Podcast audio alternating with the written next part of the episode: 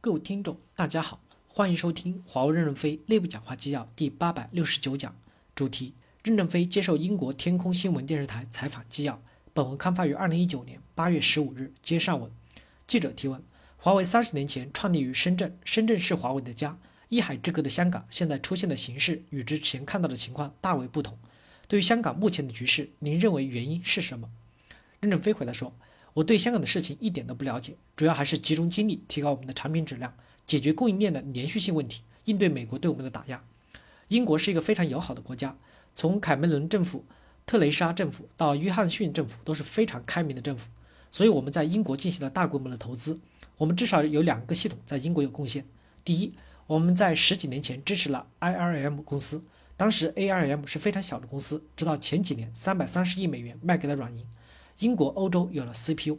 第二，我们在英国剑桥买了几千亩土地建光芯片工厂，这是世界最领先的工厂。我们认为英国的投资环境很好，现在的税收也降低了，而且很开放。英国千万不要跟着有些人拿着棒子到处去吓唬别人，我们就不敢投资了，就逃跑了。要拥抱全世界的投资者，英国会更加的繁荣。我始终对英国有很大的信心。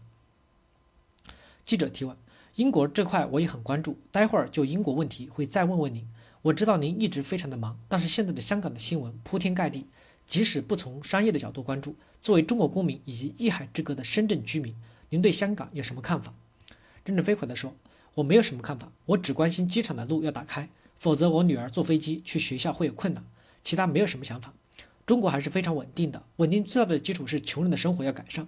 习近平主席执政这么多年来，致力于扭转贫困，县委书记等每个官员都要担负起扶贫的责任。”我也去过一些地方看过，比如贵州曾经是中国的第二贫穷的省，赫章县又是贵州最贫穷的县，但是现在看起来发展的很好，整个县种小葱，规模化以后用空运物流的方式运到北京、上海、广州、深圳高价值的地方卖。农民把土地租给合作社，合作社雇农民做他们的农业工人。电视台采访农业工人时，他说每亩地租给供销社是五百元一年，并且他被雇佣去种葱、加工葱，可以挣到两几千元工资。贫困县的农民就脱贫了。我小时候读书的镇宁县，少数民族地区，以前也是很穷的乡镇。县委书记来看我说，他们种了一万七千亩小黄姜，还种了非常多的李子，摆脱了贫困县。我自己开车去看了一下，感觉到贫困地区确实改变了。中国过去最贫困的是西藏，我去西藏旅游以后，觉得西藏的基础设施建设的比深圳还好。我有时候讽刺上海说，你们的基础设施还没有西藏建得好。西藏的路修得非常好，新疆也是非常安宁的。我刚去旅游时，独库公路非常美丽、安静，也非常的安全。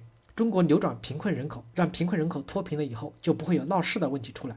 颜色革命在中国为什么闹不起来？因为中国穷人的生活改善了，当然和西方的标准比起来还改善的不够，但是纵向比较，他自己的过去生活已经改善很大了。当然，国家还在扭转扭转穷困地区，改善贫困人口的生活。中国对现状满意的是九亿农民。